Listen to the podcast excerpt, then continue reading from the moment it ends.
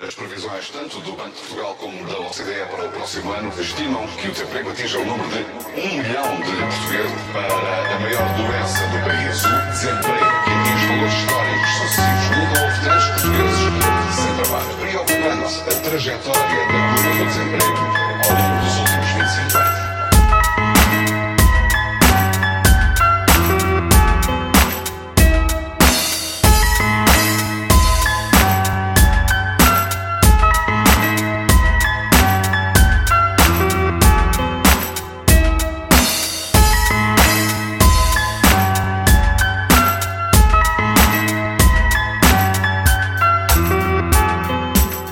Emprego. Ah, Emprego?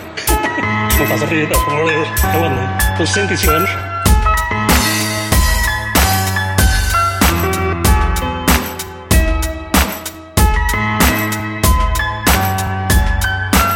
O aumento de criminalidade, violentos e graves, mais de 24 mil crimes de homicídios, raptos ou roubos, uma subida de 1,2% em relação ao ano anterior.